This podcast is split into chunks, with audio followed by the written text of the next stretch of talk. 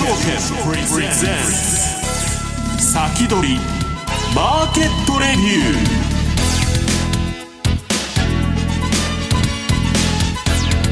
ー皆さんこんにちは。楽天証券の土井正嗣です。リスナーの皆さんこんにちは。津田まりなです。この時間は楽天証券プレゼンツ先取りマーケットレビューをお送りしていきます。さあ今日は楽天証券デーということでお送りしてまいりますが改めまして楽天証券株式デリバティブ事業本部長土井正嗣さんです。よろしくお願いします。さあ土井さんあの日経今日はえー、2万3000円、昨日ですか、乗せてということになりましたが、足元、どうご覧になってますか、まああのー、大統領選に向けて、はい、えー、今後どうしていくかというところなんですけども、えー、あのー、まあ、コロナがな春先の予想と違って、こうまあ、よく分かんないという状況は引き続いているので、はい。えーまあ、そのイベントを睨んで、えー、どうしようか気迷いの気迷い相場って感じですかね。そうなんですよね、もうこの後どうしようか、大統領選まででも待つわけにもというか。そうですね、そのあたり、今日お話しできればと思うんですが、はい、あの戦略いくつかあるので、え。えー、まあ、どれか取っていただければと思います。はい、そのあたり、今日はじっくりと伺っていきます。よろしくお願いします。よろしくお願いします。さてこの番組は YouTube ライブでも同時配信しています動画配信についてはラジオ日経番組サイトからご覧いただけますそして番組ホームページからは随時質問などを受け付けています番組宛てメール送信フォームからお寄せください今日も投資に役立つ話題を厳選してお送りしてまいりますそれでは番組を進めてまいりましょ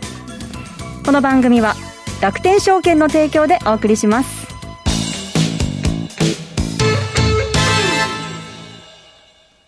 楽天証券の米国株取引で世界的な有名企業に投資をしよう。米国株は1株から購入可能。誰もが知っている有名企業の株が数万円から買えるんです。配当金の支払いを年4回としている企業が多いのも米国企業の特徴。配当を楽しみにお取引できますよね。楽天証券にすでに口座をお持ちなら、特別な手続き不要で、そのまますぐにお取引ができます。日本円を米ドルに換金する必要もなし。しかも手数料は約定代金の0.495%。最低手数料なんと0円。取引手数料の上限は税込み22米ドルと決まっているので高額取引も安心です。詳しくは楽天証券米国株で検索。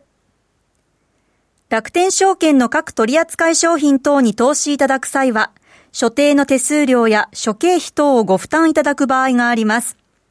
また、各取扱商品等は価格の変動等によって損失が生じる恐れがあります。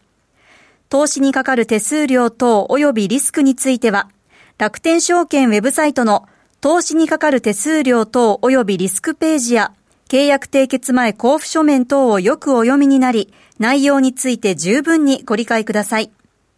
金融商品取引業者、関東財務局長金賞第195号、楽天証券株式会社。ウィークリーマーケットレビュー。さあ、ここからは土井さんに日本株の展望と今後の戦略についてお話を伺ってまいります。はい。えっ、ー、と、今日はですね、ビックス、まあ皆さん、あの、この相場で散々聞いたと思うんですけども、はい、あの、ボラティティインデックス、まあアメリカのものビックスで日本の VI っていうんですけども、はい。で、アメリカのビックスの方が、やはり相場全体引っ張っていくとか、相場全体の動向を見るのには向いてまして、はい。で、これ、あの、私が3月の終わりと4月にお話しした時にも、やっぱこれ見ていきましょうっていうの出たと思うんですね。はい。で、えっ、ー、と、ちょっとチャートをですね、資料のチャートを見ていただければと思うんですが、でこちら、緑色の線が、まあ、ビックスでして、でビックス、こちらがですね、あの大きく跳ね上がると、要要は相場が荒れてる。で、みんなが不安っていう指数でして、はい、で、下に、まあ、いると、まあ、そのまま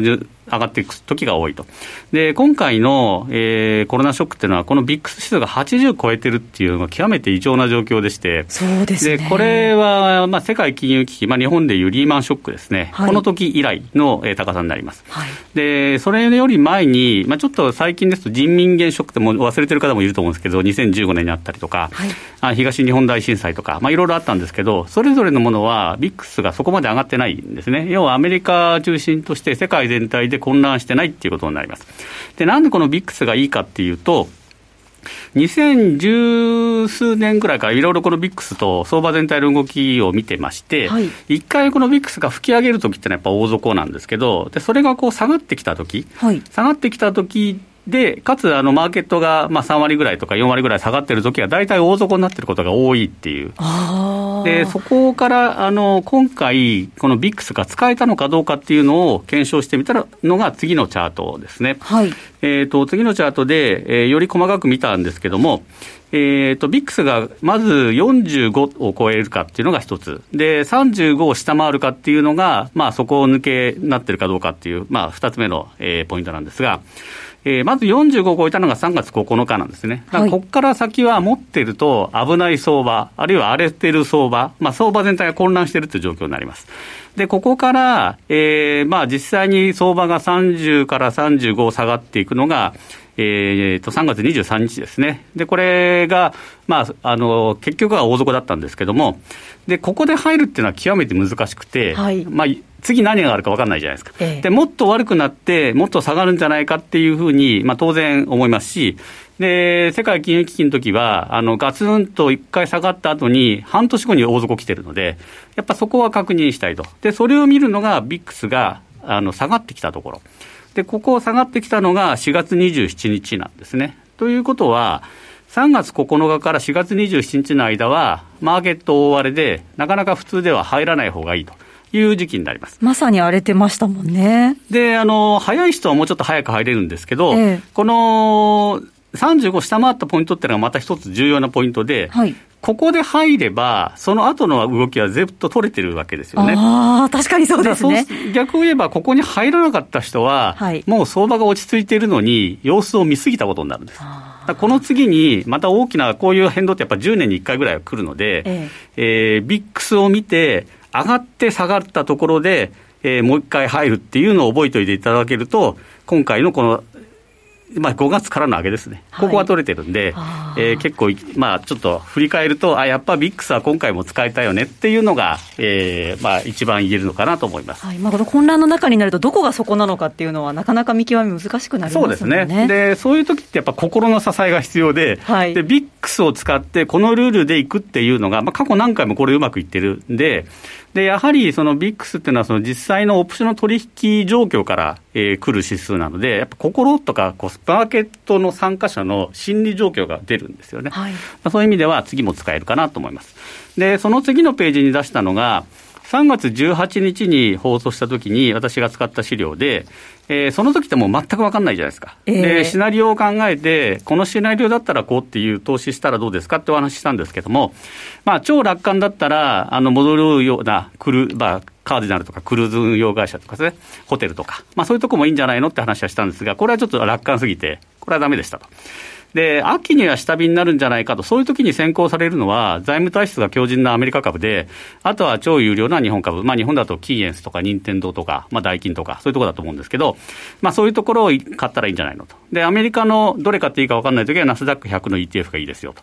で、金は引き続き、あの、お金どんどんするから、お金の価値が落ちるんで、で、これはいけますよという話はしたんですけど、これは大当たりですね。そうですね。銘柄がもうほぼほぼ当たってて、はい、で、シナリオは残念ながらまだ収束してないっていうところですけど、えー、ただ世の中的にはもうなんか先は見えてるなと。まあ、1年かかるか1年半かかるか分かんないけど、最悪はもう分かってるっていう状況なんで、まあ、2に近かったのかなと。はい、で、3番目がちょっと悲観で、本当にどれ買っていいか分かんないときには、あの S&P にして待ちましょうっていうのが3番目だったんですが、まあ、シナリオはまあ方法こんな感じですね。2021年まではかかんじゃないのと。で、ただ、S&P の回復早かったんで、この3番のシナリオでいった人も、えー、儲かってると。はいで、4番目が、まだここからは分かんないんですけど、今までのところ見ると、ちょっとなさそうなんですが、えー、半分は現金化して待って、半分は S&P で耐えるということだったんですが、まあ、これはちょっと心配すぎだったなと。で、結果、結果だけ見ると、2か3でシナリオを立てて買った人はやっぱり儲かってると。っ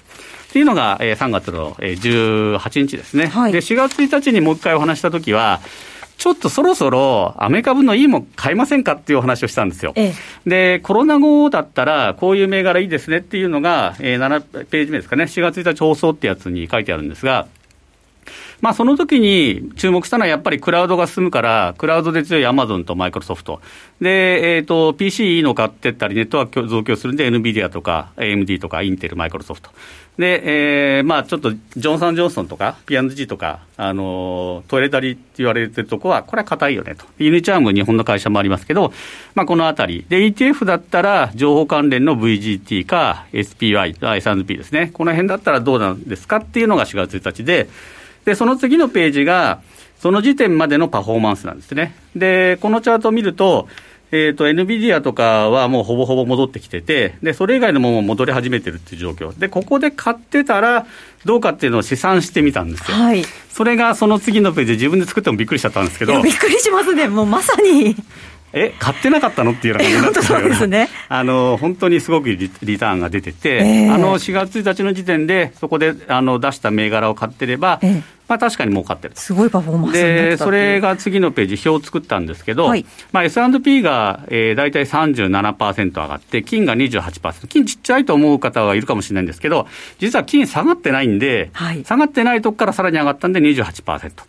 で、えっ、ー、と、ナスダックは52%上がって、個別銘柄だったら、えっ、ー、と、NVIDIA が100%上がって、倍になってますね。で、アマゾンは74%。で、少ないと言われる、思われるジョンソン・ジョンソンでも17%なんですね。で、これは、あのー、少ないと思うかもしれないですけど、儲かってますんで、で、かつ、ジョンソン・ジョンソンとか、あの、コアハイト ETF とか、こういう銘柄っていうのは、硬い銘柄が多いんで、はい、取ってるリスクすごく少ないんですよ。で、もっと上がった銘柄、バイオとかハイテクで倍になったようなのもいっぱいあるんですけど、はい、財務体質が弱いところも結構あるので、はい。だそうなってくるとあの、自分が取ってたリスクがたまたまうまくいったからいいけど、もうちょっとコロナ長引いたら、バタバタ言ってた会社もありえたんで、そういう面では、やはりここで出したような硬くて、で、ビジネスがしっかりしててっていう会社に投資をした方が、あの局面ではやっぱり良かったのかなというのが、あの、振り返りですね。で、えっ、ー、と、投資格言、その後ちょっと書いちゃったり なんかしたんですけど、はい。えー、まあ皆さんよくご存知の、あの、人の行く裏に道あり花の山っていうじゃないですか。まあ要は人と同じことやったら儲かりませんよって。これは、実はあの真実の片方しか言ってなくて、はい、で下の句が実はありまして、下の句がもっと大事だと私は思ってます。それが、はい、いずれを行くも散らぬ間に行けってことですね。えこれ、どういうふうに解釈をすれば？あの、死のもの言ってないで、ちゃんと戦略を取って動けっていうことです。あの迷ってるだけだと、何にも取れませんよと、はい、で人が行くとこ一緒に乗るのか、あるいは裏の道を行って、ちゃんと儲けるのかもいいんだけど、はい、ただじっと待ってるだけだと、何も来ませんっていうのが、その下の句なんですね。あまさにもう、このコロナ禍を表しているようなそうですね、でこれ、いつもこうなんで、やっぱ考えて、戦略立てて動くっていうのが、まあ、大事だなというのが、えーまあ、今回の振り返りだと思います。で今後なんですが、はい、えー、注目イベント書いてきました。で、アメリカばっかりじゃないかっていうと、そうなんです。アメリカばっかりなんです。はい、で、なんでかっていうと、まあ、4年に1回の大イベントだし、トランプさんっていうちょっと極物のって言ったらなんですけど、あの大物じゃないですか、はい、で、トランプさん、評判悪いんですけど、あの公約は守ってるんですよ、えー、減税やるとか、TPP 抜けるとか、中国に税金かけるとか、やることきっかりやってるんです、ね、全部やりましたね。そういう面では、かなり実行力のある大統領でして、でこの大統領が再選するかどうかで、えー、大きく政策が変わってくるだろうと。で、まあ、それの目安が、当然雇用統計が9月と10月の雇用統計が出るので、これでもあやっぱりどっちかしそうだなと、雇用統計戻ってたらトランプ有利になるじゃないですか、ええ、で戻ってなかったら、やっぱりバイデンかなっていうのがあるのと、あと注目はテレビ討論会。9月29日と15日と、10月15日と10月22日にテレビ討論会がありまして、で、この時に、バイデンさんが何言うかっていうのがポイントなんですよ。はい、で、バイデンさんって、結構失言が多いんですよね。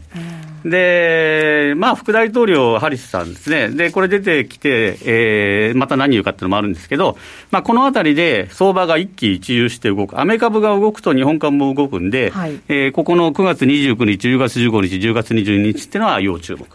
で、えーと、ここ、FOMC ですね、えー、もう11月4号に入ってるんですよ。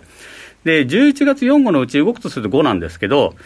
大統領選挙で相場が荒れたときにすぐ動けるようにここに入ってると。はい、ということなんで、ここの日まではかなり注目した方がいいだろうと。で、ただ今から考えると結局は11月3日に向けて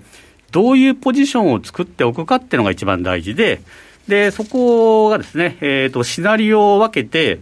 えー、バイデンが勝つ、かつ、あの、あの、上院と下院で両方、えー、民主党が勝つかどうかが極めて大事で、はい、えー、今のままでいくと、あの、下院はまあ、ほぼほぼ民主党が勝つと。で、上院は再選が、えーと、共和党が23で、えー、民主党が12だったかな、えー、35個改正あるんですけど、まあ、これの状況だと共和党が守るのが難しいと、なんか7人ぐらい資金が足りなくて、民主党の候補に負けそうな人がいるんですよ。はい、それを考えてくると、えーとまあ、両方民主党って可能性もあって、ただ、まああの民主党嫌いの人もいるんで、えー、上院があの共和党だけ勝つっていうこともあるよと。そうそうすると、まあ、シナリオとしては、バイデンが勝って、えー、議議会も両方とも民主党が勝つパターン。それからトランプが勝ってねじれになるパターン。で、バイデンが勝ってねじれになるパターン。で、ねじれになると、何も法律通らないんで、はい、あの妥協するものしかないと、だからそんなに変わらないってことになるんですね。そのあたりで、えー、バイデンが勝って民主党が両方勝つ場合にはこれと。っていうような、あの、銘柄を、えー、いろいろやっていこうかなと。で、えーと、この延長戦でですね細かい話、はい、えーと、それぞれのシナリオに合わせて、どの銘柄買ったらいいかっていうところの、えー、お話はできればと思ってます。で、鍵はですね、はい、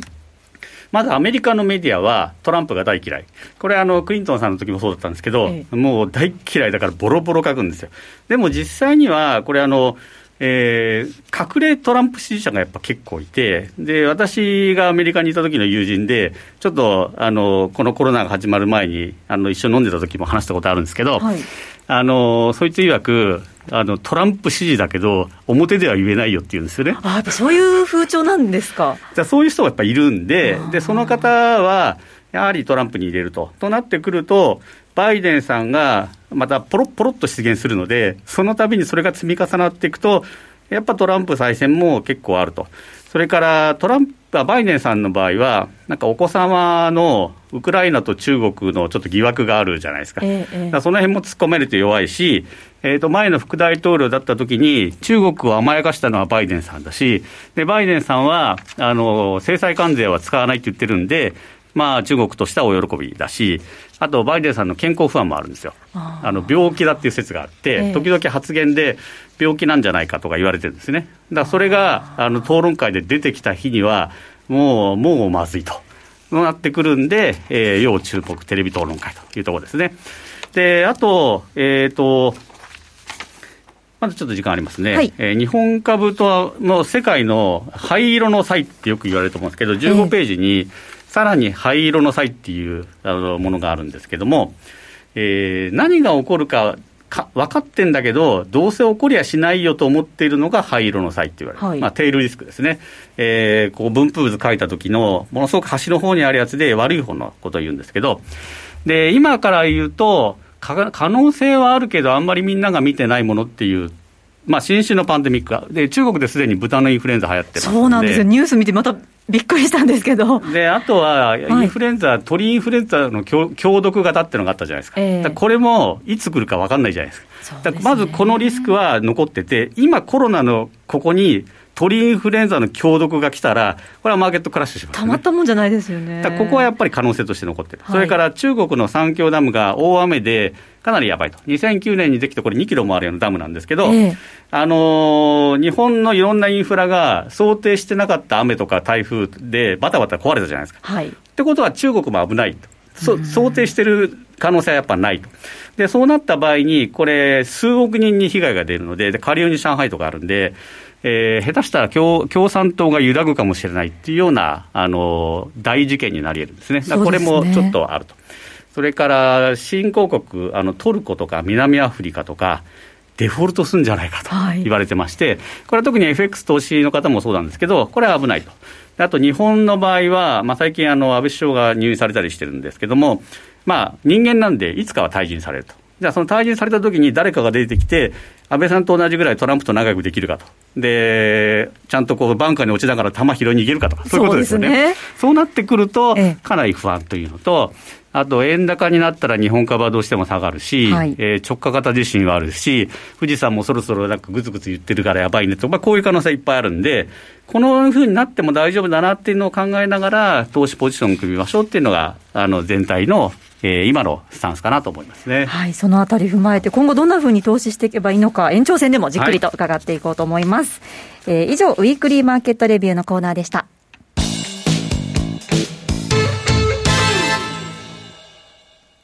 スマホで気軽に米国株投資始めてみませんか？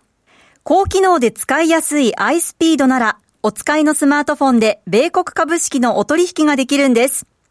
場所を選ばずスピーディーに情報収集ができ、気になる銘柄があったらすぐ注文。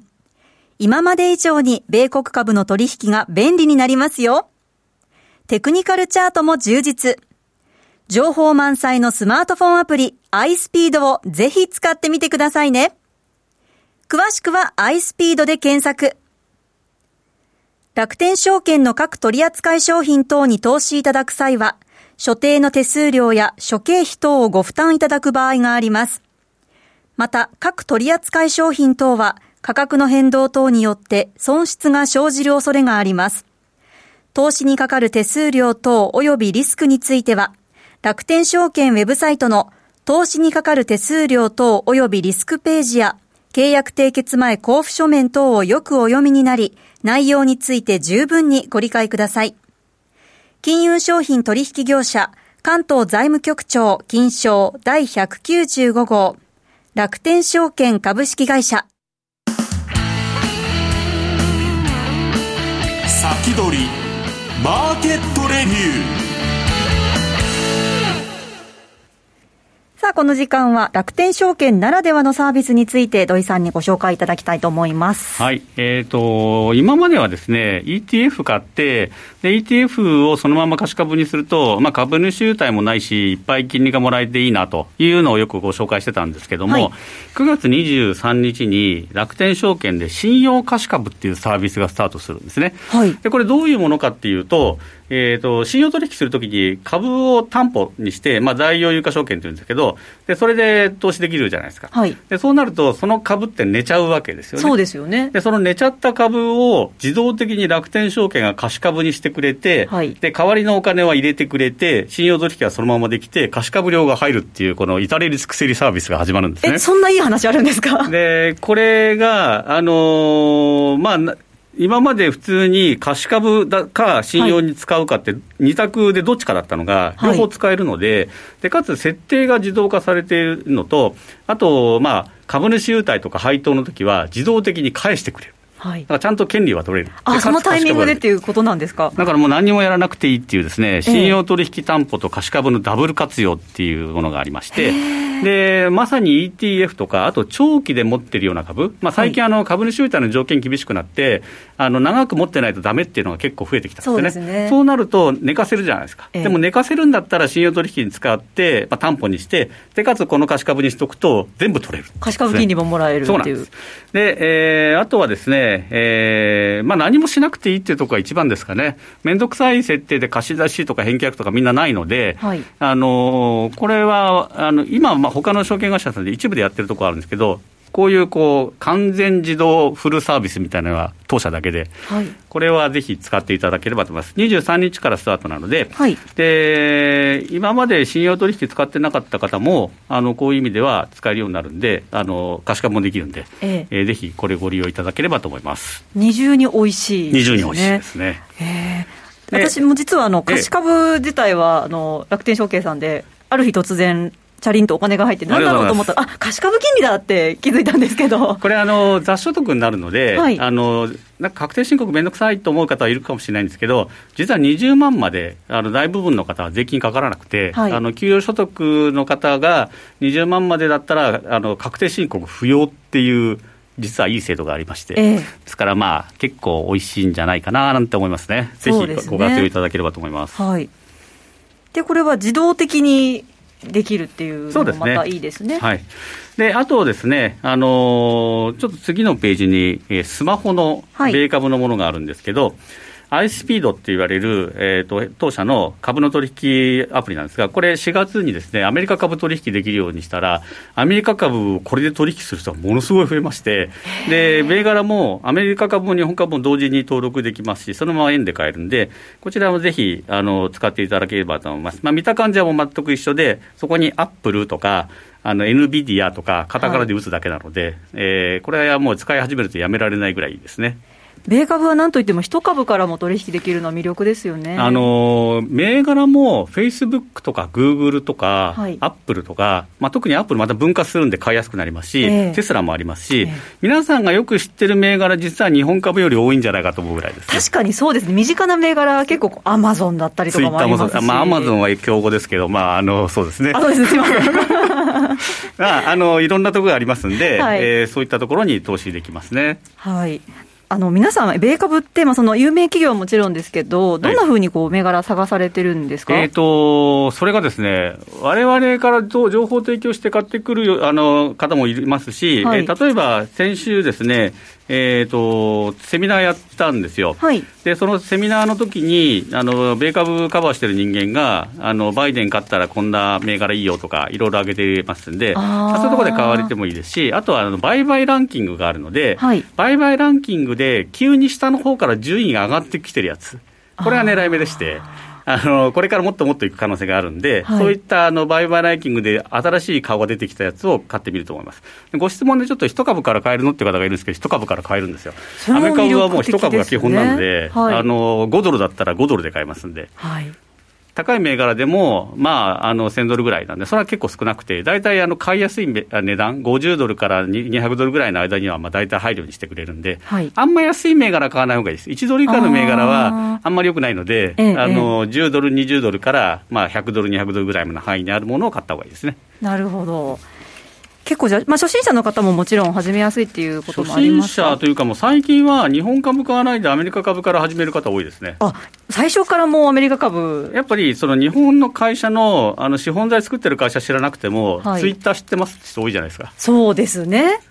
だから一回買ってみると、あなんだ、同じなんだとか、全然難しくないやってことになるんで、まあ、試しにあの1万円とか2万円分ぐらい、アメリカ株買ってみると、あの情報もいろんなところに出てるんで、はい、で分からないときは、ぜひその売買ランキング見て、投資していただけるといいと思います、はい、みんなが知っている企業に投資できるというのも、一つ魅力ですね。はい、ということで、リスナーの皆さんも楽天証券でこのサービスを活用してみてはいかがでしょうか？さあ、あっという間にお別れの時間が近づいてまいりました。えー、この番組ではリスナーの皆さんからの質問もお待ちしています。番組ホームページの番組宛てメール送信フォームからお寄せください。YouTube の方で本番の投資相手銘柄いきますので、ぜひそちらも見てください。はい。でまだあと、えー、1分ほど時間が実はあるんですけれども、はい、この後お伺いするのが、まあ、大統領選挙も踏まえて今後どんなふうに投資していけばいいのかそうですね、あのー、結局は誰が勝つっていうよりは、はい、誰が勝っても儲かる銘柄に行くのが一番いいんじゃないかなと思いますね。そんなやり方あるんですか？そんなやり方が実はありそうなんですよ。ではそのあたりもこの後じっくりと伺っていきましょうそしてこの後は YouTube ライブでの延長配信ですので引き続きお楽しみください。さあ今日は楽天証券株式デリバティブ事業本部長土井正嗣さんとお送りしてまいりました。楽天証券でした。どうもありがとうございました。この番組は楽天証券の提供でお送りしました